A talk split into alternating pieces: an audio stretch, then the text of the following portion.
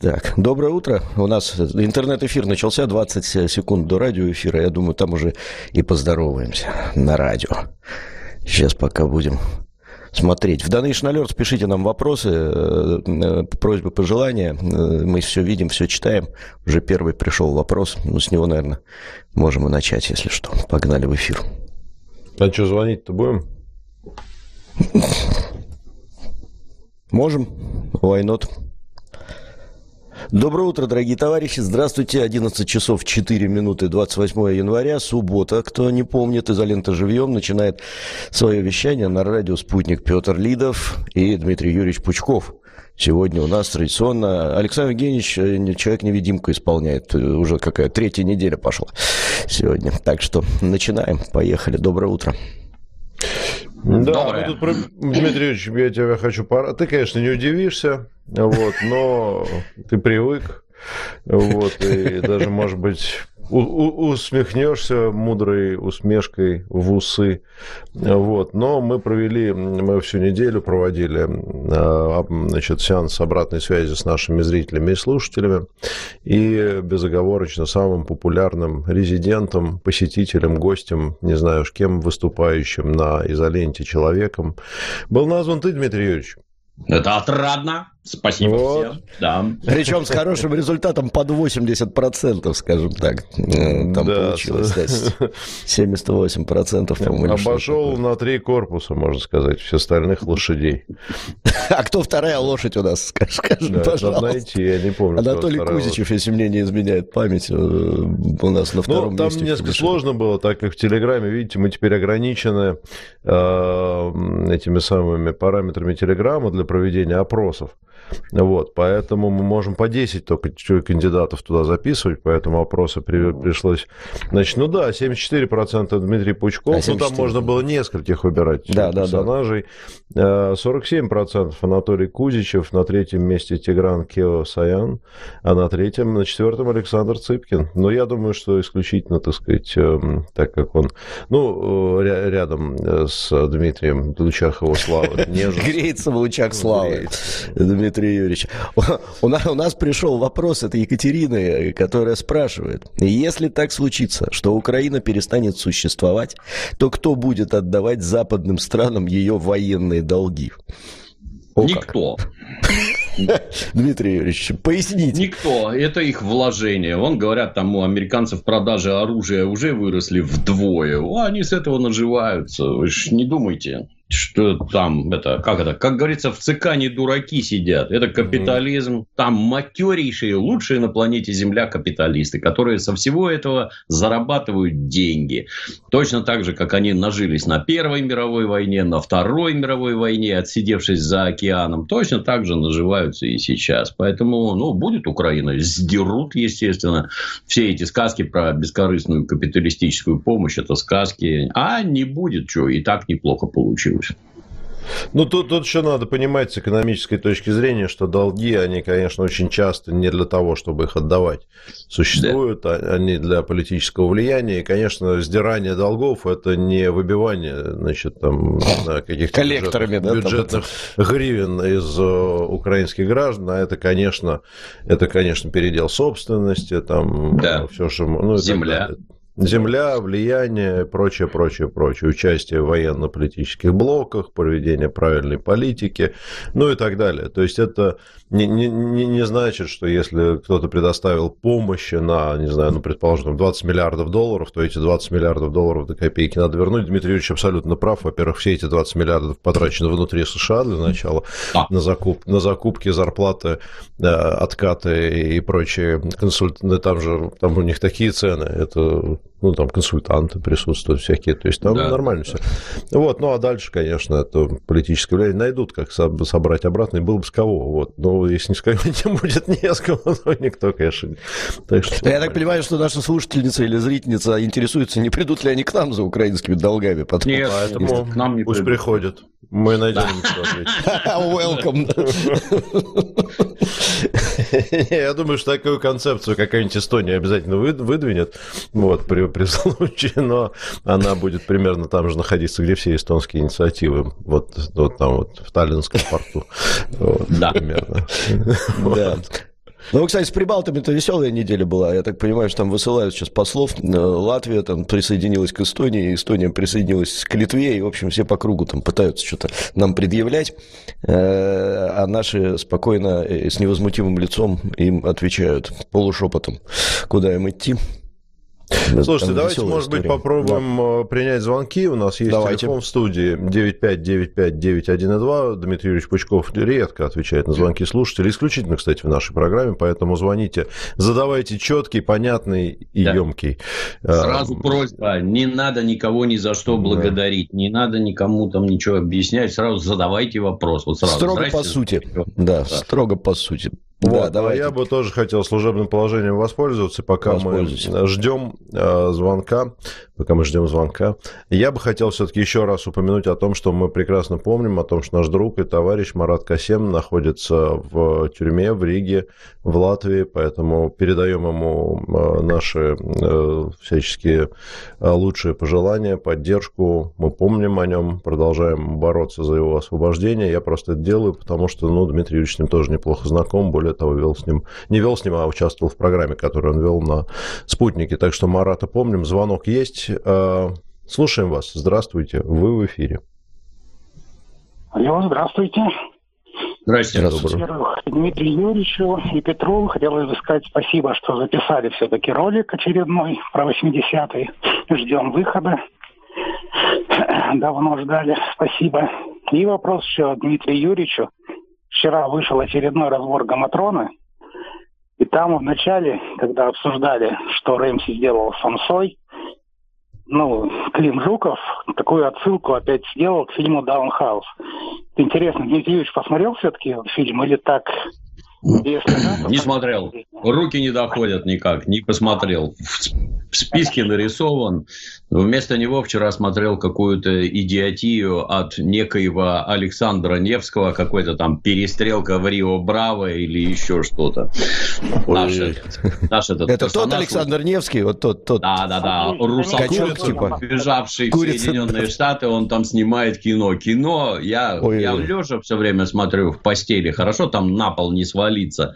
Диалоги натурально как в порнофильме, то есть уровень актерского... Да, спасибо. Давайте зрителя отключим, пожалуйста, чтобы не это самое. Спасибо вам большое за вопрос. Извини, Дмитрий. Экшен, туши свет. Я всем рекомендую. Кто вот идиотии давно не видал, вот э, Александр Невский, какая-то там перестрелка в Рио Браво или еще рвотный порошок вот первостатейный просто кто ему деньги дает, кто эти люди, которые в этом бреде участвуют, изумительно. Ну, это как они там, фильмы категории С, да, или там... Это фильм категории Г, откровенно. Слушай, но его же Бэткомедиан, он у него любимый персонаж. Э, я ни одного фильма не видел, я вот только у Евгения смотрел. Да, да, да. Ужас. Но, но самый главный вопрос, вот, может, ты действительно знаешь, а как э, вообще, на какие деньги они... Потому что таких фильмов много. Это какой-то вот действительно категория Г. Их много и в Штатах их делают. А куда, откуда кто их смотрит вообще? Какой там, какая там модель? Вот совершенно непонятно. Потому что там есть Через... продюсеры. Я видел этих людей. Я как-то раз общался, я видел, они представляли вот такой фильм. У них была премьера, показ какой-то. Э, три с половиной каких-то инвалида сидят в зале. И вот это вот прямо это ужас. Это откуда деньги? Для, для кабельных сетей продают. Я когда-то ездил, э, ну, когда плотно занимался кинобизнесом, ездил в Канны на кинофестиваль постоянно. И там, в общем-то, заметно, что фестивальную программу программу входит там, ну, утрируем, 20 фильмов, а в то же время рядом проходит кинорынок. На кинорынке показывают ну, 400 фильмов примерно. И там вот перс... ну, тысячу евро стоит местечко на прилавке во дворце этих кинофестивалей. То есть ты там свое добро можешь представлять. И людей, которые сняли какое-то на букву Г за 50 тысяч долларов, их там батальоны, просто батальоны. Смотреть mm-hmm. это невозможно. Петр, я тебя уверяю, если мы с тобой сядем, мы с тобой за 15 минут напишем просто гениальный сценарий.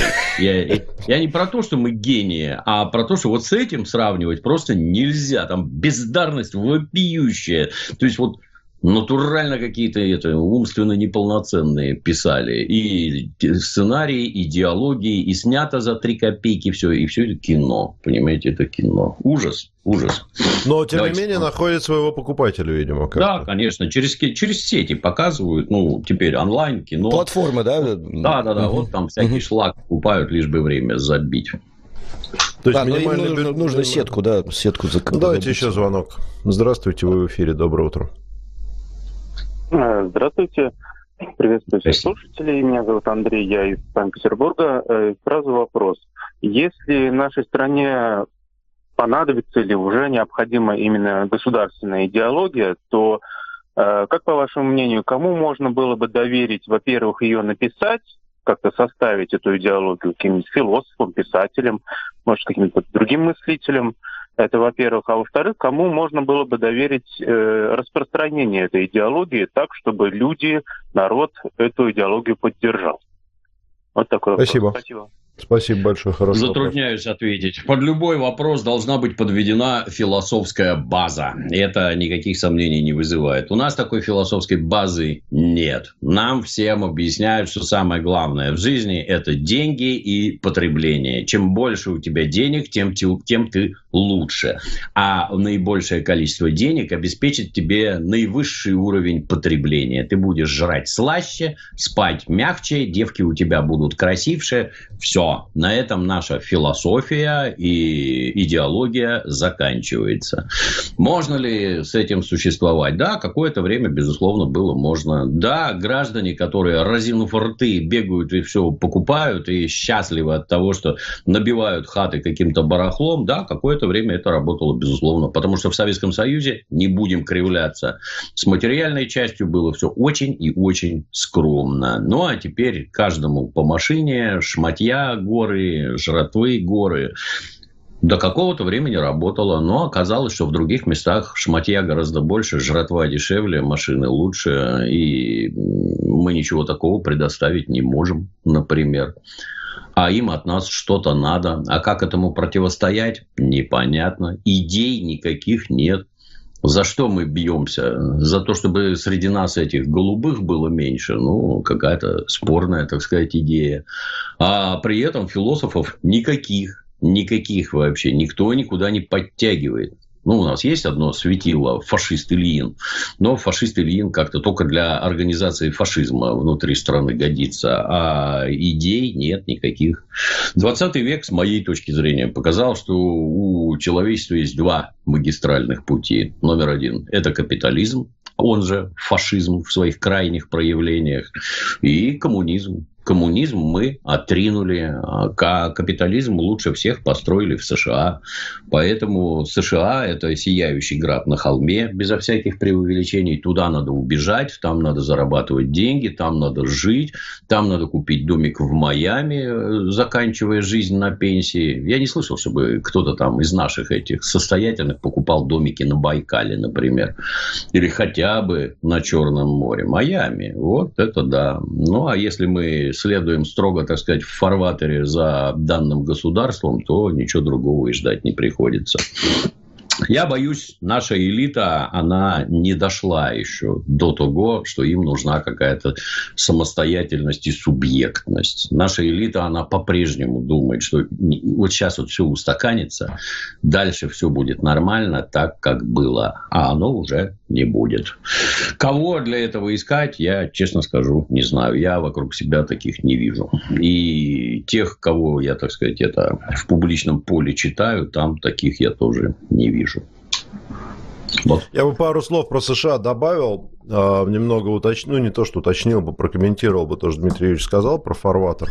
А, ну, есть общее мнение, что идеология Соединенных Штатов – это так называемая американская исключительность. Ну, то есть мы э, особая нация, мы и политически, и экономически, и с точки разных там остальных, то есть мы сияющий храм на холме, это и есть идеология, которая, кстати, основана на ну, довольно серьезных принципах. Первое, это действительно капитализм, полная экономическая свобода, возможность э, реализовать американскую мечту, выражающуюся там в машине, домике там, и прочем, там, все вот этом вот. С одной стороны, с другой стороны, полная свобода слова, полная свобода личности, и вот это два таких, как я, я бы сказал, кита вот этой вот исключительности. И действительно, ощущение такое, что всех это устраивает, и многие действительно и люди, и страны действительно в фарватере этого и едут, и стремятся я помню один разговор с одним американцем, мы с ним что-то обсуждали, а, какие-то политические вопросы. Э, он такой умный мужик, э, около политический такой.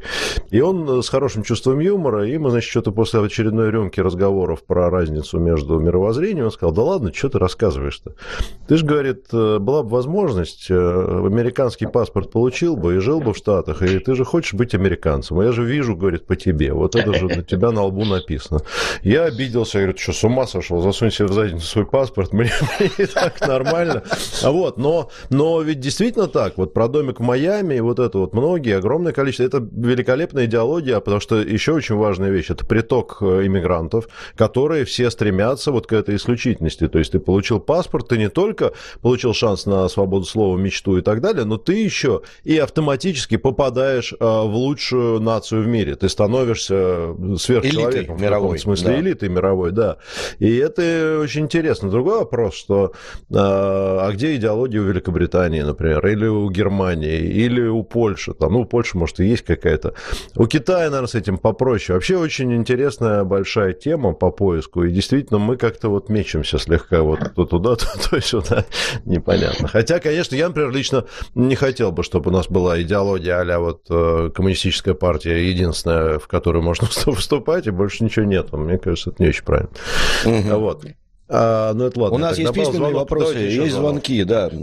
Надо как-то совмещать. Алло, ну, давайте звонок, а потом до перерыва да. мы его. Здравствуйте. Слуш... Слушаем вас. Здравствуйте. Здравствуйте. Я Москва. Дмитрий Юрьевич, категорически приветствую. Петр Трофимович, доброе утро. Доброе. Э, упоминали вот недавно в разговоре Марата Касима. Очень жаль, конечно, Марата, тоже смотрю, переживаю. Отсюда вопрос. Неужели Марат не знал? Э, небольшой комментарий, если позволите, на минутку от себя. Э, весной удалось с семьей убежать из Украины. Э, поэтому я туда не ногой. Даже учитывая то, что у меня там родители пожилые остались, даже в таких ситуациях, как у Марата, не поеду, потому что ответственность перед семьей, я понимаю, что меня туда просто не отпустят. И будет ситуация подобная. И небольшой комментарий по поводу Запада. Работал я на Запад, находясь на Украине. И они мне предлагали уехать на далекий Запад, скажем так. Сладкой жизни обещали. Ни в какую не согласился, конечно же, я понимаю, ради чего. Но здесь сейчас живу в Москве. Э, кому не расскажешь, люди не понимают, почему же ты к нам приехал. Объясняю, тоже мало понимания нахожу. Спасибо большое. До свидания. Спасибо вам большое.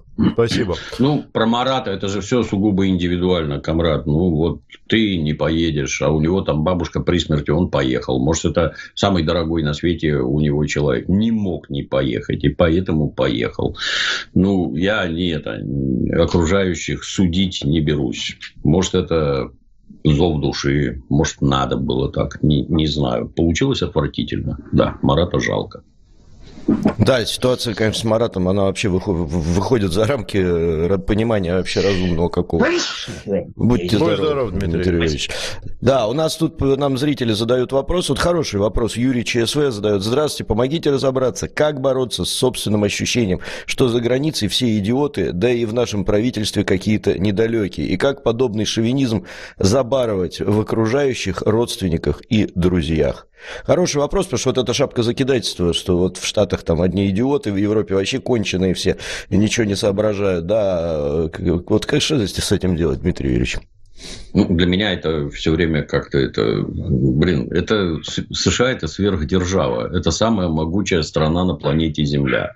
С самыми передовыми технологиями, лучшими на свете учеными, которых они как пылесос высасывают со всей планеты. И точно так же, как деньги, как пылесос высасывают со всей планеты. Вы, неужели действительно можно подумать, что они идиоты? Идиоты – это поклонники покойного Михаила Задорнова. Вот это вот идиот натуральный. Ой, тупые, ну тупые, тупые это вы. А там умные. При этом речь всегда идет про вещи разные. Есть так называемая элита и есть так называемый народ.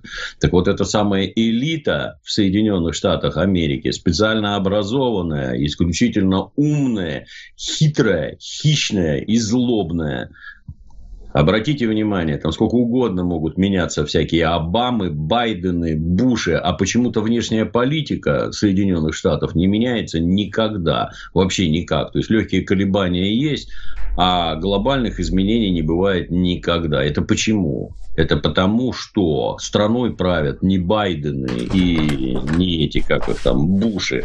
Страной правят, как это они сами недавно объяснили, так называемое глубинное государство – про это еще дедушка Ленин писал, про правящий класс, буржуазию. Сильно богатые люди определяют политику Соединенных Штатов. Ну, внутреннюю, внешнюю, всю абсолютно. Это очень умные люди. Если там происходят какие-то, с вашей точки зрения, глупости, это объясняется другими вещами. Не тем, что у руля стоят дураки, а тем, что организация огромных человеческих сообществ сопряжена вот со всякими трудностями, флюктуациями, не всегда получается так, как хочется. И если вам это кажется дуростью, знаете, это как это вот все военные дураки, милиционеры дураки, Почему так происходит? Потому что граждане не понимают, как работает механизм Министерства обороны или Министерства внутренних дел. Они просто не понимают на, на мой взгляд, на уровне физиологии. Поэтому, если человек представляет какую-то функцию государственного механизма, ему гражданину немедленно кажется, это полный идиот, полный дебил. Я ходил, там все дураки, туда-сюда, дурак это ты а там работает так, как надо. Потому что вот э, система вот эта вот большая, она имеет ряд особенностей, в рамках которой люди ведут себя вот так и никак по-другому. Если он тебе при этом кажется дураком, то это просто потому, что ты не понимаешь, как оно работает. Ну, так и тут. Что что мы можем? Вот мы такие умные, такие гениальные. Что мы можем противопоставить этим Соединенным Штатам? Вот они Советский Союз разваливали, и с развала Советского Союза нажились просто чудовищно. Триллионы баксов утекли к ним. К ним от нас – а у нас что? Вот это вот самое образованное, самое начитанное, самое читающее на свете нация угробила собственное государство, угробила все свои производства, угробила оборону, все угробила.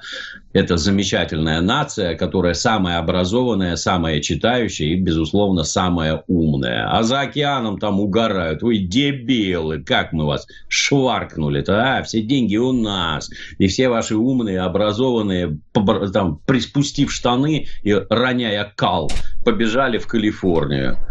Ваши умные такие. Че э, вообще какая-то абстракция? Это свирепый, очень умный, хитрый враг который в настоящий момент уже пришел нас убивать, откровенно, физически убивать. Тут не надо это думать, что вокруг идиоты. Это крайне печально заканчивается. Объяснять что-то окружающим, не знаю, комрад, на мой взгляд, бесп... это такие, как я, могут что-то объяснять, имея, так сказать, вес и влияя на общественное мнение. На индивидуальном уровне я с такими людьми, вот, которые там что-то противоположное исповедуют, я просто не общаюсь.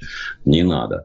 Это, знаешь, как ну вот там пришел какой-то этот Оскар Кучера к Дудю, и все там в крик, ой, ты не разобрал, ой, ты не дал ответ, ой, ты не сказал, вот Кучера тут бы мог, там бы мог.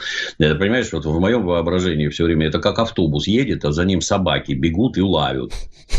И мне предлагают бежать за автобусом и лаять. Я объясняю, я сам автобус, я сам что-то делаю, а вот за мной бегайте и лайте. Это, это единственный правильный способ. Надо свое задвигать, а не за чужим автобусом бегать. Ну, так тут ты тебе.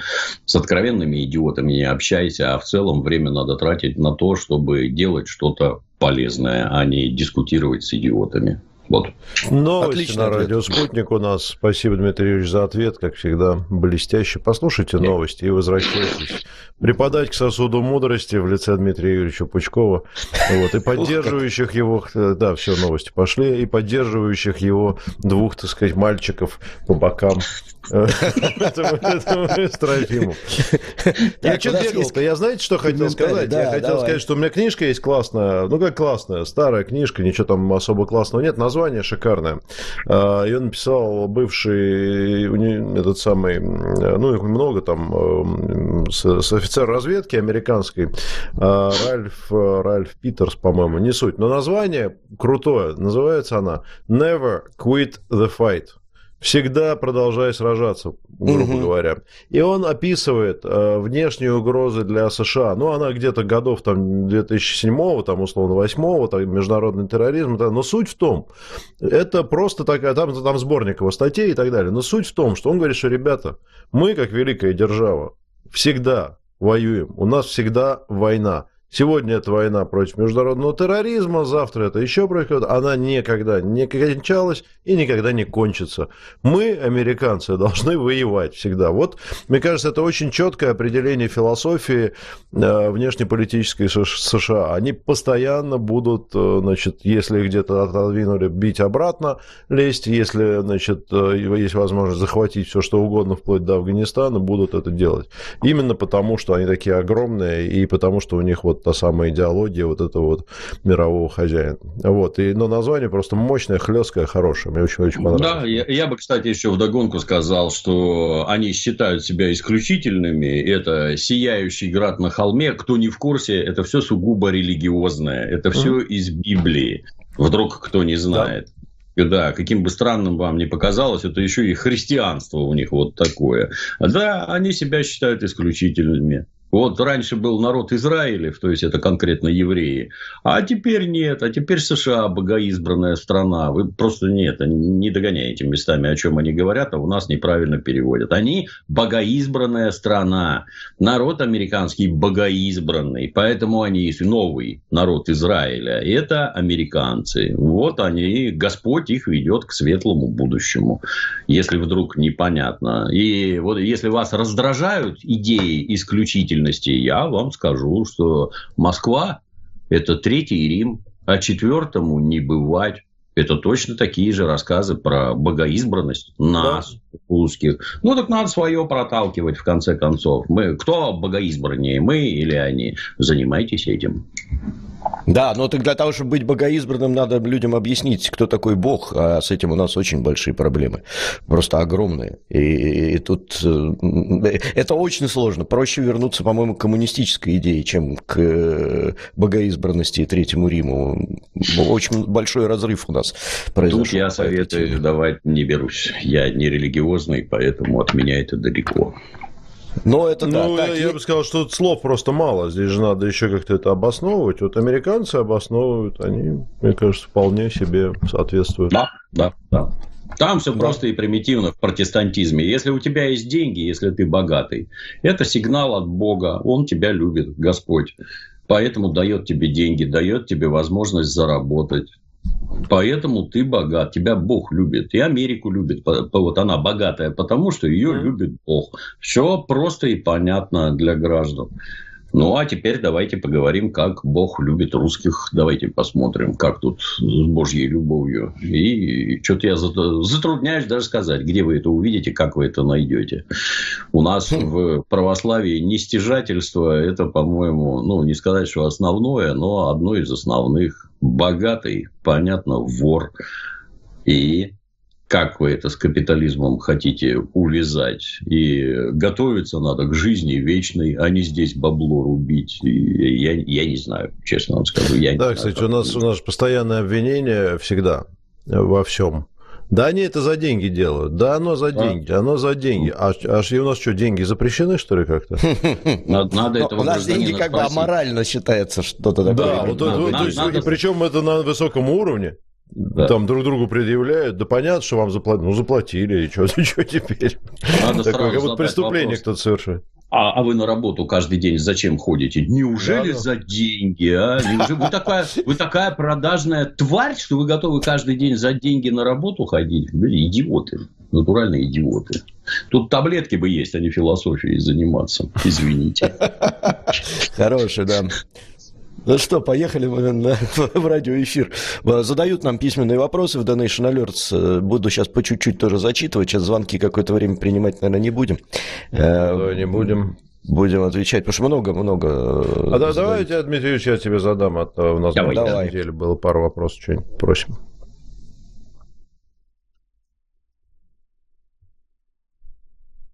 Доброе утро, доброе утро, дорогие друзья. Правильно, вернее, начинать словами категорически, потому что в нашем с эфире сегодня абсолютно симметричный сам себе Дмитрий Юрьевич Пучков. Вот, он же Гоблин. И, и сегодня он а, опять проводит а, в отсутствие Александра Евгеньевича Цыпкина, когда особо некого унижать в прямом эфире, приходится отвечать на вопросы зрителей. Ну, не приходится, а с радостью мы это делаем. Да. Дмитрий Юрьевич, я вот тут читаю сегодня ленту новостей. Сейчас, где же убежал? Ну ладно, своими словами воспроизведу. Значит, эм, Томас Бах, Томас Бах, это который международный олимпийский э, человек, самый главный комитет, он же возглавляет, он сказал примерно следующее. Сейчас э, я попробую это воспроизвести, что, по его мнению, э, возможно, следует, может быть, даже при определенных условиях допустить российских и белорусских спортсменов но надо подумать к участию в Олимпиаде. То есть там интересно, что в этом сообщении просто к Олимпийские игры 24 года. Интересно, там содержалось вот огромное количество вот этих вот возможно, может быть, предположительных, а, предположительных таких, что вот он как-то такое ощущение, что ножкой, значит, э, трогает э, воду, как бы вот где-то там холодную э, в проруби. Вот. А, а до этого на прошлой неделе было заявление, приписываемое Международному Олимпийскому комитету, что допустить надо, конечно, вот российских спортсменов спортсменов туда, но не всех, а только тех, кто не запятнал себя позором поддержки спецоперации. Вот. Ну и как-то это надо проверять, потому что, ну, понятно, что, может быть, как-то из, из источников, наверное, собирать из открытых, а может быть, я даже не знаю, может быть, какую-то комиссию организовать, где можно беседовать со спортсменами, чтобы они давали какую-то подписку, там, отвечали на вопрос, чей Крым или что-то такое. А можешь прокомментировать вот этот вот подход, потому что очень много в плане этому упреков в адрес наших властей, что мы не хлопнули дверью, не уходим, не послали собрали всех. А как ты видишь это противоречие? Ну, нетрудно догадаться, что все эти Олимпийские игры – это инструмент политического влияния. Советский Союз дрессировал своих спортсменов только для того, ну, понимаете правильно, это не разоблачение и не обвинение. Спортсменов тренировали для того, чтобы демонстрировать планете Земля преимущества коммунизма. Посмотрите, какие у нас в социализме, социализм – это первая стадия построения коммунизма. Посмотрите, какие у нас при социализме условия. Люди вот такие вот у нас спортсмены, которые, обращаю ваше внимание, все проходили по категории любитель, но при этом были профессионалами. Вот смотрите как. И это площадка для демонстрации социальных преимуществ государств. Случилась у нас контрреволюция в стране, все это было брошено, забыто и утрачено вообще всякое влияние на олимпийское движение. Американцы подобными дураками не являются. То есть они проводили у нас свою политику, в рамках которой надо было закрывать предприятия, ломать промышленность, уничтожать оборону, комитет государственной безопасности, все это спонсировалось со стороны Америки. А попутно надо было уничтожить советский спорт для начала выманить всех тренеров вместе с их методичками и прочее, выманить всех в Соединенные Штаты на хорошие деньги, мегафигуристов, штангистов, неважно кого, даже их этот и идиотский бодибилдинг и тот идиотский в крайних проявлениях, а так занятие полезное. Сразу там взлет ракетой, как только прибыли наши специалисты по подъему тяжестей тяжелой атлетики, так сразу даже, даже тамошний бодибилдинг. Такой рывок совершил, туши свет. Как правильно тренироваться, наращивать мышечную массу. А мы, а мы отошли в сторонку. Потому что у руля стояли вот такие люди. Что надо для того, чтобы тебя никто не трогал в этом самом олимпийском движении? Надо иметь влияние. То есть надо заносить туда деньги и оказывать влияние. Вот Петр совершенно правильно сказал. Так это они им денег дали. Да, им дали денег. А вы теперь стоите на коленях в углу и вытираете морду половой тряпкой, слезы утирая. Вот, а вы не дали денег. Вы живете при капитализме и не понимаете, как он работает. А теперь это с еще более страшной силой используют против вас. Вас унижают публично, унижают. Ну-ка, клянись, что ты против Российской Федерации и ее действий на Украине. Целуй сапоги. О, видите, верный раб сапоги целует. Ну, давай, проходи, можешь выступать. Вот так вот оно устроено. Это объективная реальность, так сказать против вас действуют вот такие силы. Что при этом надо делать? С моей точки зрения, никому не навязываю.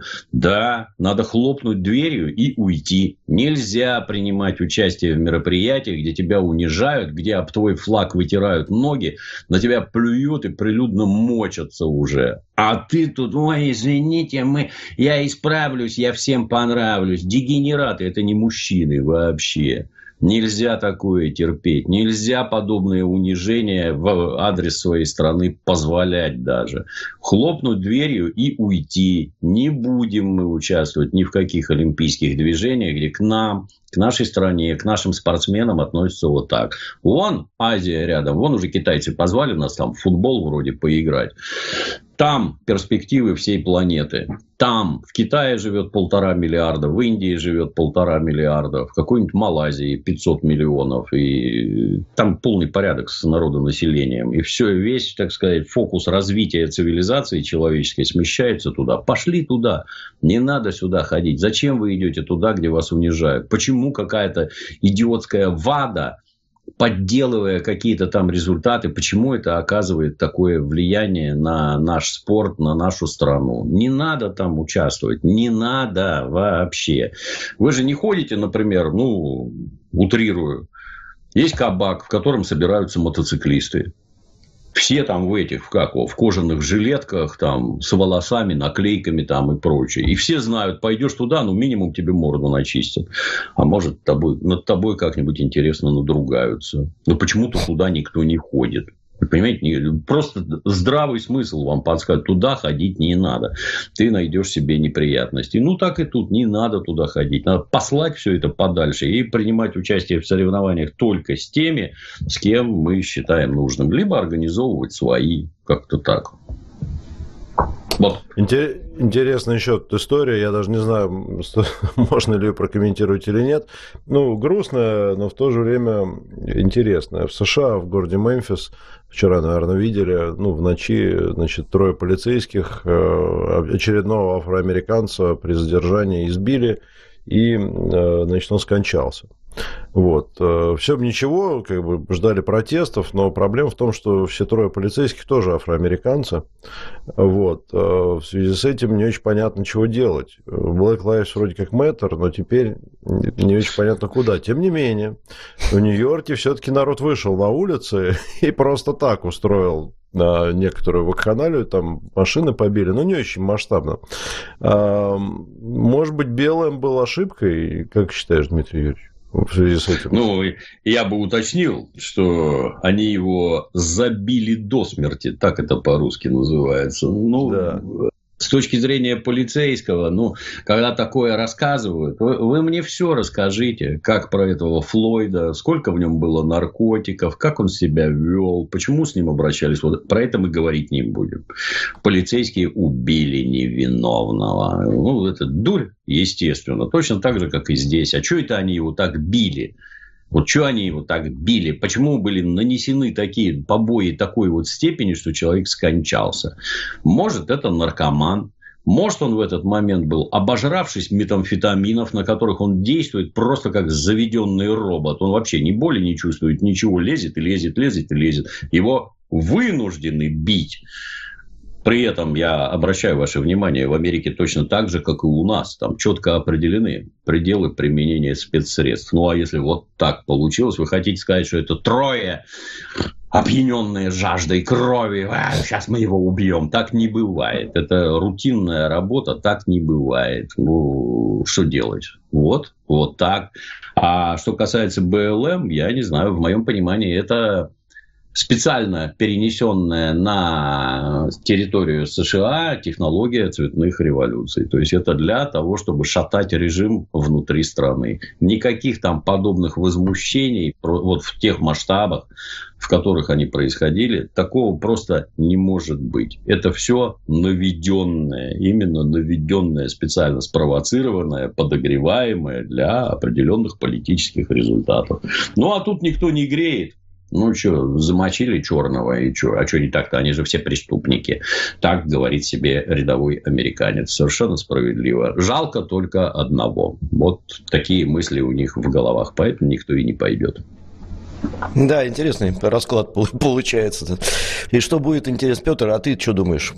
Что, что последует за вот этим? Будет новый БЛМ? Я не знаю, я, я просто хочу понять, что, ну, как-то, может быть, я не знаю, может быть, черные против черных или белые против белых. Не знаю, я, вот я вот в недоумении, честно скажу. Ну, может, ничего не последует, но мне кажется, что это очень любопытно. А, да. Еще пару, пару новостей. Одна большая, можно попросить тебя прокомментировать с этими танками. А, но тут мне потребуется минуту примерно, чтобы... Или... Ну, давай, да, потому что я хотел э, по поводу Киево-Могилянской академии в Киеве, там приняли решение, ввели полный запрет на общение на русском языке, неофициально, а вот просто между собой нельзя разговаривать, кого заметить. В коридорах, да, там документ. Говоря, да. да. Ну, я думаю, что тут комментировать комментировать особо нечего, и так все понятно. Давай по большому. Смотри, а, поставка танков. Есть э, две кардинально разные точки зрения, есть много точек зрения между ними. Я просто две обозначу. Точка зрения номер один. Поставка танков Украине – это такой э, вынужденный как бы жест, э, чтобы показать, что вот мы все-таки что-то делаем, и американцы вынуждены были согласиться поставлять Абрамсы, но на самом деле, чтобы Германия, потому что Германия выдвинула условия, чтобы поставлять свои леопарды. Американцы американцы на самом деле их поставят не скоро, снимают там какую-то секретную броню, пришлют не то. А немцы тоже всего 12 штук поставят, остальное будут поставлять разные страны, типа Польша, там где-то будут реэкспортировать там, из разных африканских стран. И, в общем, все это такое вот декоративная история, чтобы показать, что Украину а, продолжают поддерживать. Обслуживание этих танков а, на местах это сложно, значит, там запчастей нету, надо, в общем, ну, короче, вот такая вот картина. Это такая одна точка зрения, что, ребята, ребят, не надо волноваться, ничего, там по этого все разговоры, и танки никогда туда не приедут. Вот, а если приедут, то ездить не смогут. И точка зрения другая, что а, на самом деле все очень серьезно, и это демонстрирует, э, ну, если говорить на дипломатическом языке, следующий виток эскалации со стороны Запада, то есть это, это очередной рубеж перейден, перейден. А, это, кстати, точка зрения, которой я придерживаюсь, что Германия фактически растоптала всю свою концепцию внешней политики, которую она придерживалась поддерживалась так или иначе с э, послевоенного периода, основывалась на мирном сосуществовании, переговорах, непоставке вооружений и так далее. Вот, то есть Германия, значит, рубильник э, включила в другую сторону, к ней присоединяются все страны, и э, поставка вот этих тяжелых танков, наступательного вооружения делает следующим шагом поставку, например, самолетов, что уже вроде как обсуждается, потом поставку дальнобойных ракет, потом ввод польского 100-тысячного или даже больше контингента, который который уже готов на Западную Украину, и вот в бой 100-тысячного а, контингента США на а, Европе. Дальше, так как победить Россию, скорее всего, невозможно, только можно в ядерной войне, но там шансы примерно равны. А, апокалипсис ядерный приближается с нездешней силой, потому что отступать никто не намерен, и по известной формуле слово за слово хреном по столу, в общем, мы можем закончить свое существование примерно к середине наступившего года. Вот такие две точки точки зрения, как бы ну, скажем, на полюсах есть. Можешь свою какую-то высказать, э, свое видение всей этой истории? Ну, я сторонник второй, точно так же, как и ты. Да, ну, не то, что там это, это же не политические решения какие-то. На мой взгляд, вещи совершенно очевидные. Вот все мы помним, когда начали поставлять гаубицы М777. И сколько криков было, что самое главное, вы знаете, вот, вот посмотрите, тут на стволе нет коробочки, а коробочка – это такая цифровая коробочка, которая которая осуществляет связь с управлением, с другими гаубицами, они вот безупречно ведут огонь. А без этой коробочки, ну что это, просто пушка. Да, калибр 155, но это просто пушка. И вот мы каждый день слышим, как из этих просто пушек, без цифровых коробочек, шарашат, например, по городу Донецку и убивают мирных граждан. И что? Все эти сказки, там, что это просто пушка. Да, просто У нас тоже просто пушки без цифровых коробочек. И что? Людей убивают, обратите внимание. То, что они будут поставлять танки, никаких сомнений не вызывает. Вообще никаких сомнений. Они будут поставлять все, что считают нужным. И самолеты поставят точно так же. Но далее что вот то, что они там что-то снимают, ну, снимают, и что? Ну, это что, перестанет быть танком, он не будет ездить и не будет стрелять там, там сразу лезут другие аспекты. Вот я помню, когда-то пытался там сделать документальный фильм про девятую роту. Вот начальник артиллерии 345-го отдельного парашютно-десантного полка сказал, что за ночь они, ну там вечером дело было, они засадили по высоте 32-34 600 снарядов. Это крик последнего советского солдата никто не услышал. Как вы знаете, всех бросили умирать, как это показано в этом мерзком кино. На самом деле нет. Так вот, он сказал, что 600, 600 снарядов, это, говорит, примерно железнодорожный вагон. А американцы, обратите внимание, таких снарядов калибром там, 152 миллиметра поставляют по 100 тысяч штук. А это сколько? Я правильно понимаю? Если 100 тысяч, то это примерно 100 тысяч вагонов, что ли, приедет, да, по железной дороге и привезут эти снаряды. Обращаю ваше внимание, они едут. Снаряды у укронацистов что-то не кончаются, своих у них нет, им поставляют, они едут. Приедут и танки, Дальше вопрос в другом. А вот эти 100 танков на фронте длиной в тысячу километров, они что-то решают? Ну, глобально, если смотреть. Ну, с моей точки зрения, нет. Дальше собираются поставлять. Здесь леопарды, тут челленджеры, здесь абрамсы.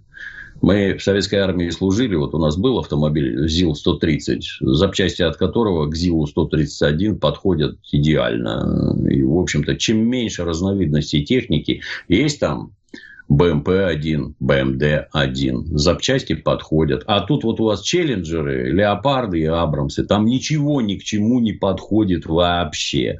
А нужны специальные бригады техников, ремонтников. И где вы их возьмете? Ну, могу понять, да, из Канады привезем, там эти потомки укронацистов обитают, которые побегут добровольцами, возможно, они что-то умеют. Летчиков оттуда потащат, танкистов и прочее. Это, так сказать, уже интернационализация конфликта, когда польские экипажи ездят на их этих крабах и наших солдат убивают, а мы их достаточно успешно, причем более успешно, чем они нас и самолеты поставят. Поставлять собираются F-16, F-16 плохой самолет. Он старый и плохой. Что они там сделают против нашей ПВО, я вообще не понимаю. То есть, если наша авиация не имеет возможности действовать на Украине так, как нам хотелось бы, потому что там стоит советское ПВО, не эти говнопатриоты, а нормальное советское ПВО, и поэтому наши самолеты там особо не летают, ну так и их не будут летать. Можно ли подбивать их танки? Вот под все эти сказки, что у них там какая-то мега, супер, дупер броня. Кто-нибудь смотрит ролики про хуситов, например, как там в Йемене Абрамсы жгут? Вот эти пацаны, которые в шлепанцах, вот там за щекой какая-то наркотическая отрава, морда перекошена, в руках РПГ-7 и в резиновых тапках шлеп-шлеп, бац, сгорел. А кроме РПГ есть еще всякие эти корнеты, фаготы и прочее, которые крайне успешно действуют. И никак себя эти Абрамсы там не показали. Вообще каким-то супероружием не показали. Танк, да, танк, безусловно. Пушка на гусеницах. Ну, никаких чудес нет. Не будет чудес и на Украине. Кстати, отдельно хотелось бы посмотреть, как, э, как он против джавелинов Леопард держит. Нет, джавелинов у нас захвачено в промышленном количестве количестве. Было бы интересно посмотреть, как с ними это дело произойдет. Так что мне так кажется, что это ничего не решит. Поставка танков, особенно в количестве 100 штук, это ничего не решает. Но головную боль для нас, безусловно, создаст. Ну и с точки зрения эскалации, это реально серьезный виток, и продолжение да. чревато да. гораздо более серьезными последствиями. А как ты смотришь на вероятность вот э, реального участия Польши все-таки в боевых действиях, учитывая, что у них мобилизация, что у них готов вот этот вот контингент практически к входу на Украину? Войдут, не войдут? Ну, мне так Польша, она же в НАТО, то есть это прямое. Сейчас-то там только какая-нибудь дура Бербук э, в Германии говорит, мы воюем с Россией. Пока что война-то не объявлена, и не воюете вы, так сказать, официально. Участие принимают, но если полезут поляки, это уже откровенное вмешательство блока НАТО. Тут же это, это понимаешь, это как в тюрьме, где уголовники, сидящие по камерам, они непрерывно тестируют охрану. А если я вот так, ты что в ответ? А если я вот так, ты что в ответ? А так, ты что в ответ? И тихо, тихо тихо двигаются, двигаются, двигаются, постоянно отвоевывая для себя некие, условно скажем, привилегии. Так и тут. Что эти разговоры про красные линии? Пересечена красная линия, мы этого не потерпим. Очередная красная линия пересечена, мы этого тоже не потерпим. И вот еще одна красная линия, мы снова не потерпим. Что вы терпите-то? Вы же терпилы, получается. Где конкретный ответ? Где ужас Польши? Где это? Хотя бы ядерная доктрина уже пересмотрена, где четко написано, что мы, если что, в случае с чего, только заподозрим, нанесем превентивный ядерный удар. Это сделано, для, так сказать, понимания граждан. Что вы тут все в какие-то эти? У нас тут Министерство обороны, мы ни на кого не нападаем уже напали, елы-палы, уже идут боевые действия, уже угроза существования нашей страны. Люди наши там гибнут. Как это пресечь? Как дать по сусалам всей этой сволочи, которая готовится к нападению? Ну, я не вижу, чтобы что-то происходило, к сожалению. А должно происходить. И эти граждане должны, в конце концов, понимать, что э, там не то, что победить нельзя в ядерной войне, это жирная точка точка просто-напросто в истории белой цивилизации будет. Например, Китай и Индию никто ядерным бомбардировкам подвергать не собирается, они дальше жить будут, но без американцев, без европейцев и без нас. Как-то так получится. Но эти самые американцы и европейцы должны четко понимать, что вот за какой-то точкой кранты. А пока они не понимают, они так и будут. А что ты, а что ты, а что ты, а ничего. Поэтому будем танки поставлять, будем самолеты поставлять. Вот нехорошо все это. Ну, вот еще одна новость. Италия и Франция собираются поставить Киеву современную систему ПВО SAMPT с зенитными ракетами Астер. Общая стоимость системы 800 миллионов евро.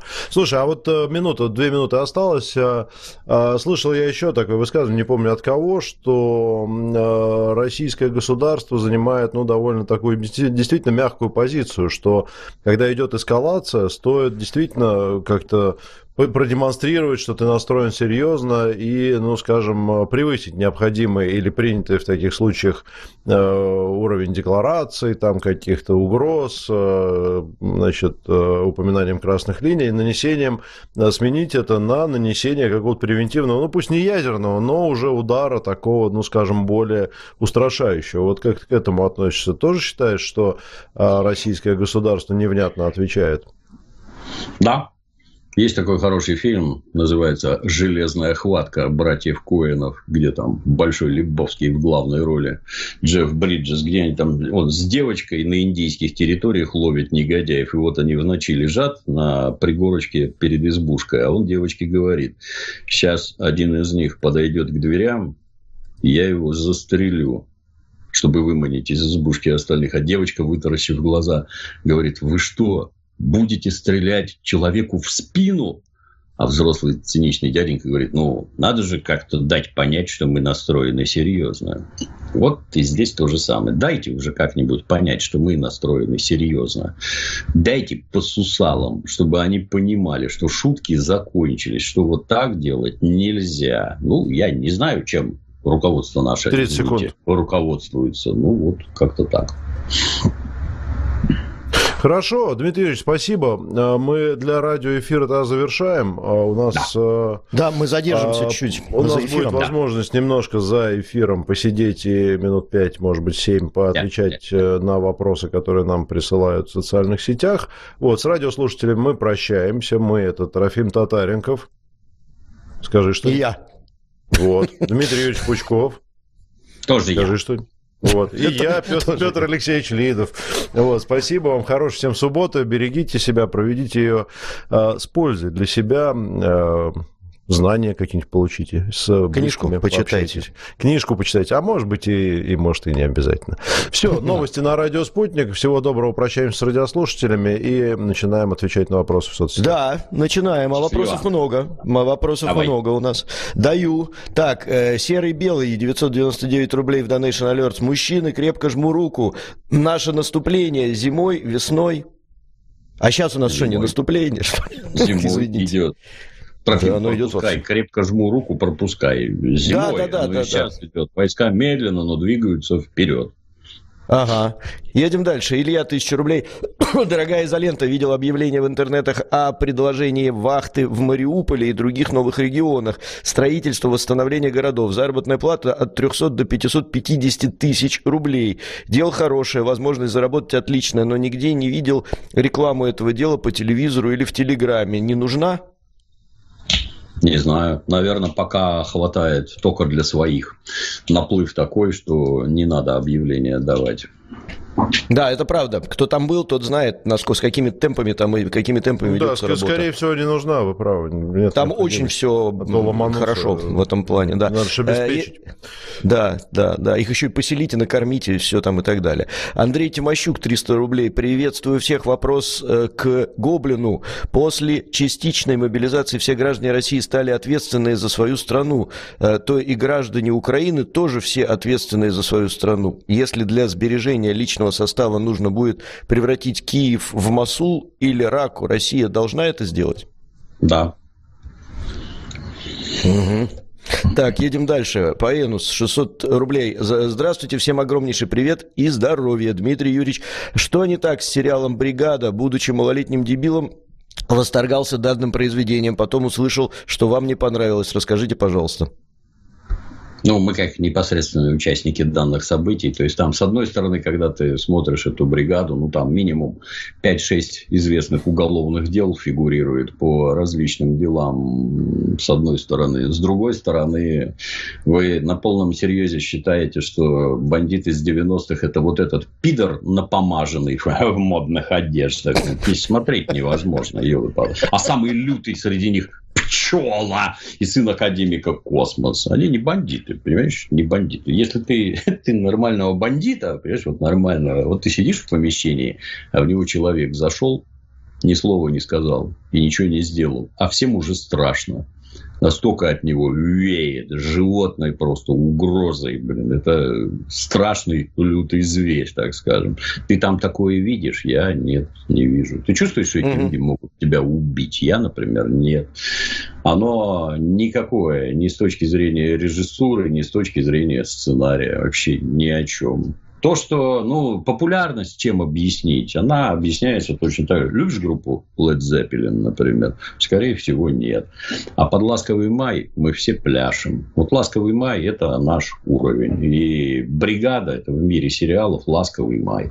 То, что нам нравится, ну, вот так жизнь у нас устроена. Ну, и я, я, может, добавлю. Мне кажется, к нему не надо относиться как к сериалу про бандитов. Это сериал про дружбу, любовь, вот это все. То есть там же Да. персонажи подобраны, они все друг Да, Это да, как да, бы...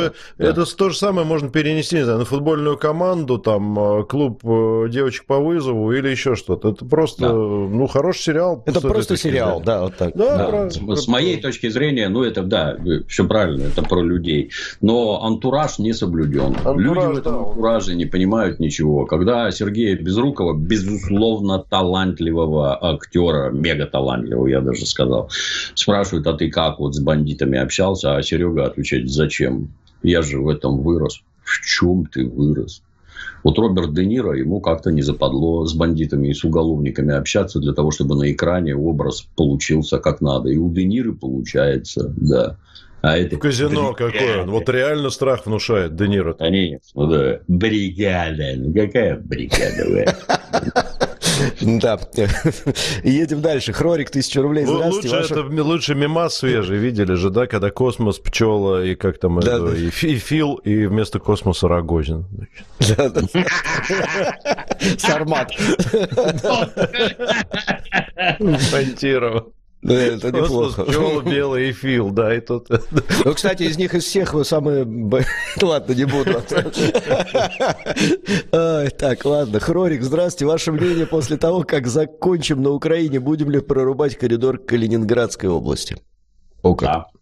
На месте Будем? всех этих Э, в Эмиратов прибалтийских, на их месте я бы тупо думал, кто из них следующий по окончанию мероприятия. Это их должно тревожить. Не помощь какая-то там и облизывание анального отверстия хозяину, а надо думать о том, кто из них следующий. Угу. Едем дальше. Екатерина, 300 рублей. Здравствуйте, красивые и умные мужчины. Это она к Дмитрию Юрьевичу. Вопрос мой немного тревожный. На этой неделе Эстония заявила, что ждет дальнобойную артиллерию от Запада, чтобы держать под прицелом Питер. Ого, 600 километров, интересно. То же самое может сделать и Финляндия. Не превратится ли наш город во второй Донецк? Успокойте, пожалуйста. Ой, ну тут что успокаивать? Ну, Нет, да. дайте как только они услышали о том, что будет восстановлен Ленинградский военный округ, какая там началась паника. Ну, вы хотите поставить какие-то гаубицы. Неужели вы думаете, что у Российской Федерации не найдется ничего, что ваши гаубицы вместе с вами сметет с лица земли? Хотите вы... Ну, там понятно, все эти элитки, выслуживающиеся перед своим хозяином, они готовы на все. Продать свой народ, продать свою страну, все, что угодно, лишь бы какая-то им там личная выгода была, и хозяин погладил по головке. Оно же имеет и ответные ходы. Ничего хорошего в эскалации нет. Но каждый козел должен понимать, что он играет с огнем. Ядерный заряд, который прилетит в Прибалтику в результате подобных действий, не оставит там ничего живого при их плотности заселения. А у нас Сибирь большая, и мы рассеяны по территории страны. С нами будет не так.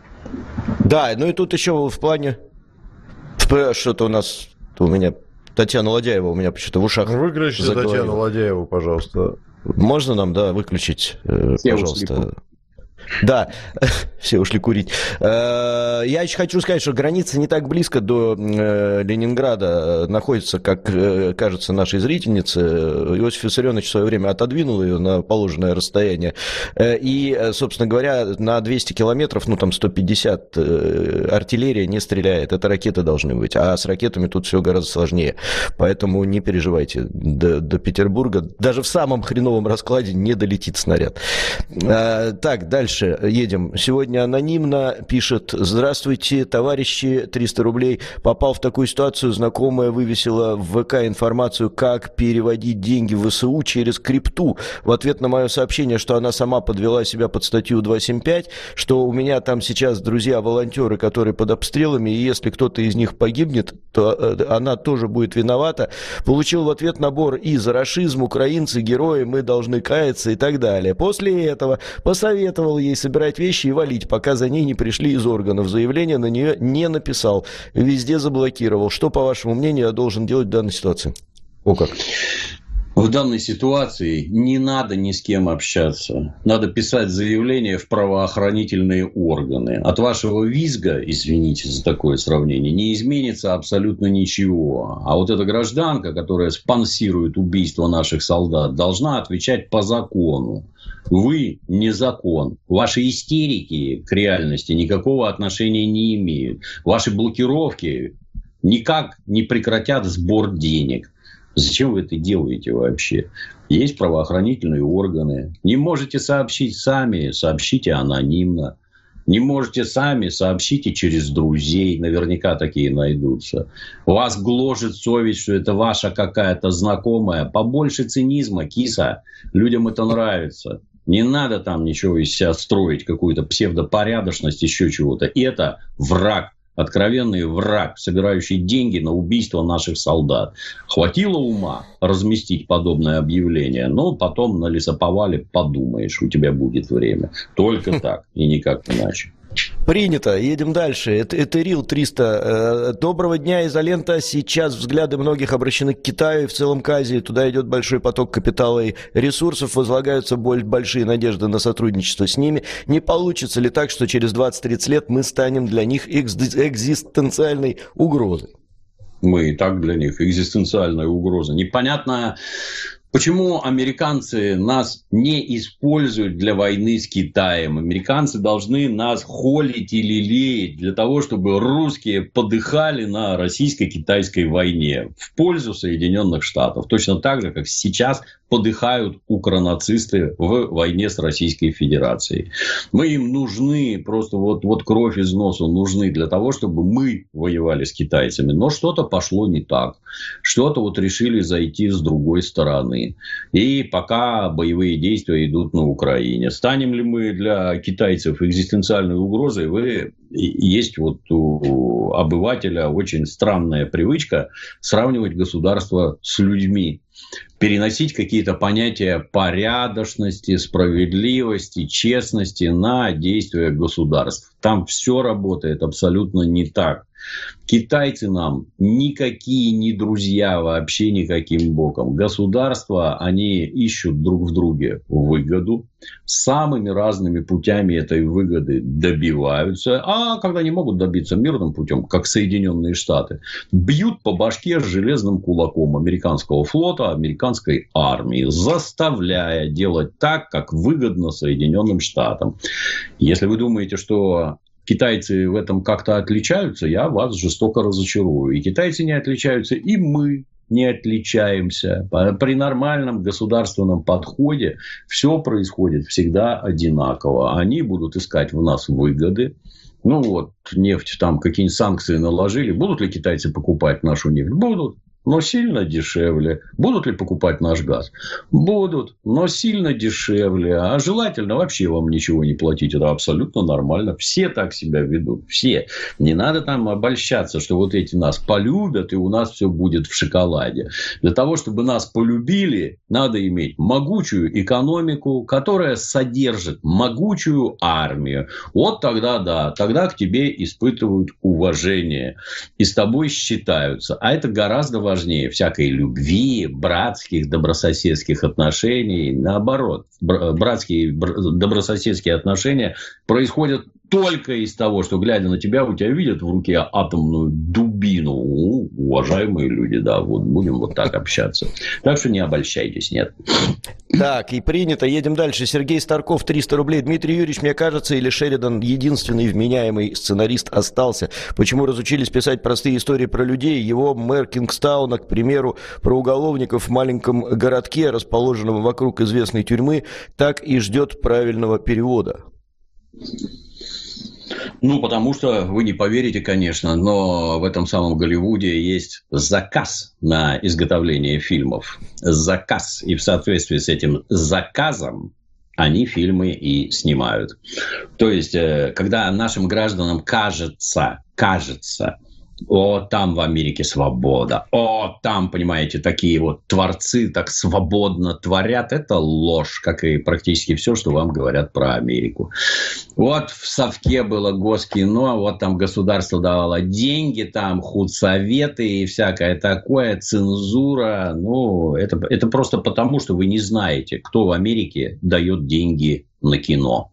Вот есть там какой-нибудь стоящий за спиной какой-нибудь Warner Brothers, за спиной стоит General Electric.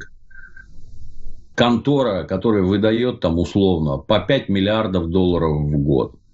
Это не так, что какой-то талантливый Тарантино, которого подхватил талантливый Вайнштейн, это правда, и те, и другие талантливые, и правда, что подхватил, и правда, что снял не на деньги General Electric, но это исключение, это флюктуация, это очень хитрый, очень умный, талантливый Вайнштейн вот такие таланты находил и продвигал. А на самом деле сзади стоит General Electric, который дает деньги на съемку фильмов.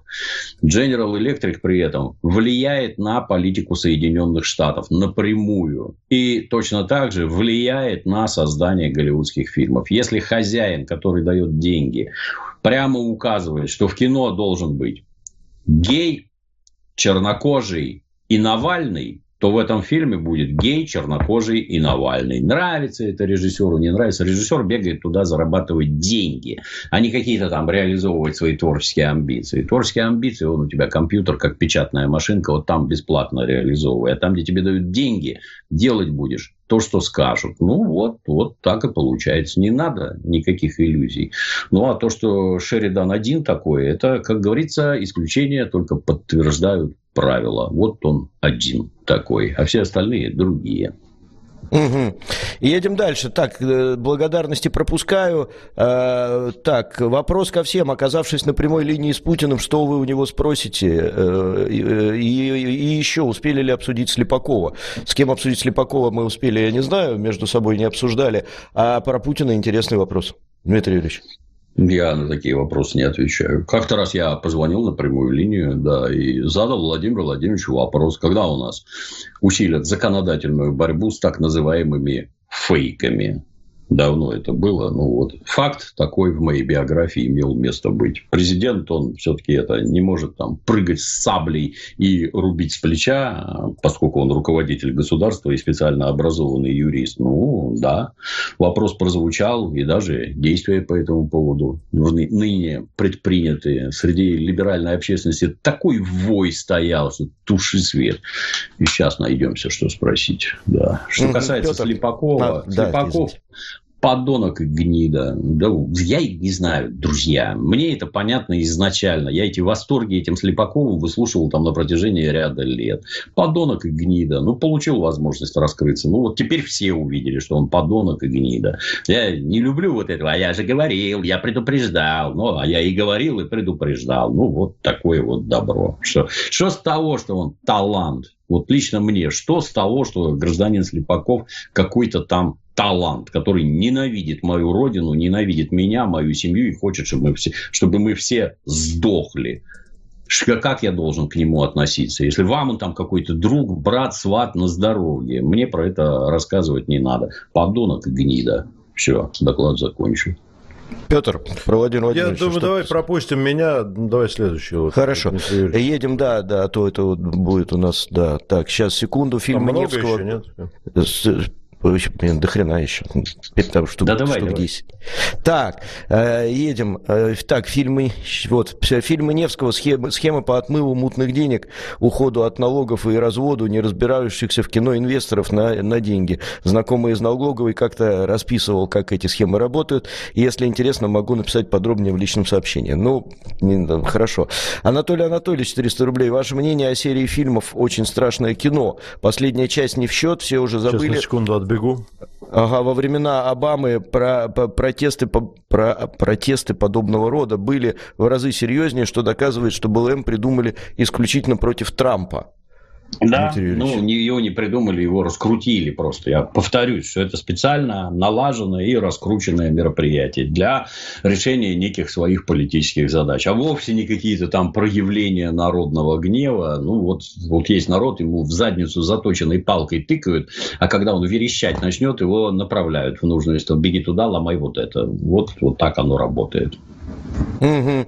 Едем дальше. Э, э, им Куба 300 рублей. А кто может толково с, при, э, с применением диалектики и других там философских конструкций обосновать отсутствие возможности разработать идеологическую модель, в основе которой не лежит потребление и состав условий, которые позволят все-таки осознать необходимость ее наличия и дальнейшего проектирования?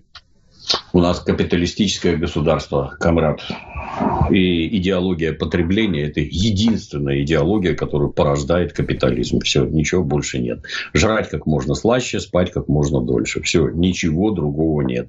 Если ты считаешь, что наш правящий класс позовет коммунистов сочинять какую-то коммунистическую идеологию, это глубочайшее заблуждение. Такого не будет.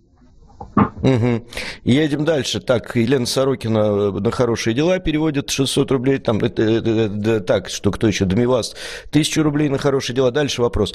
А, гуляю сама по себе. 500 рублей. Добра. У Дим Юрьевича в телеге а, часто рекламируется канал Монтян. Можно узнать отношение Дим Юрьевича и ведущих к Монтян и другим так называемым южно-русским в инфополе России из провинции вся эта информационная вакханалия как-то напрягает и напоминает ситуацию перед Укромайданом. Спасибо. Что-то, что-то вот никого не напрягает, например, гражданка Собчак. Она вас напрягает, не напрягает. Она у нас вроде как главная в Телеграме. Вас не напрягает? Нет что вот это существо оказывает идеологическое воздействие на огромные массы людей. Не напрягает? Вот меня это гораздо больше напрягает. Татьяна Монтян, гражданка Украины. Вот она теперь в составе Российской Федерации. И не только она, а огромное количество граждан Украины, бывших. Они теперь граждане Российской Федерации. Это наши люди. Вот они вот такие, южные, горячие. И что? Вы что предлагаете делать? Гнать их обратно куда-то? Я как-то так не считаю. Нет. Все должны влиться в стройную семью народов, найти там свое место и двигаться дальше все вместе. Как по-другому? Вы за Собчак переживаете, из-за Дудя. Если у вас интересы публики направлены вот на это, вы за это переживаете в первую очередь, а не за Татьяну Монтян. У вас как-то это приоритеты немножко сбиты, я так считаю. Так, принято. Едем дальше. Так, тут вопрос к Петру личный. Передали ли тебе подарок через Александра Цыпкина? Ну, я не знаю, передали, не передали. вот. Далее, Чеб, Чебак 600 рублей. Чебак 600 рублей. Всем добрый день, Дмитрий Юрьевич. Раньше поддерживал вас еженедельными покупками вашего творчества на Винк. Как сейчас поддержать творца рублем? О. Сейчас чуть-чуть заглохло. За начало февраля уже оклемаюсь, и дальше можно будет поддерживать там.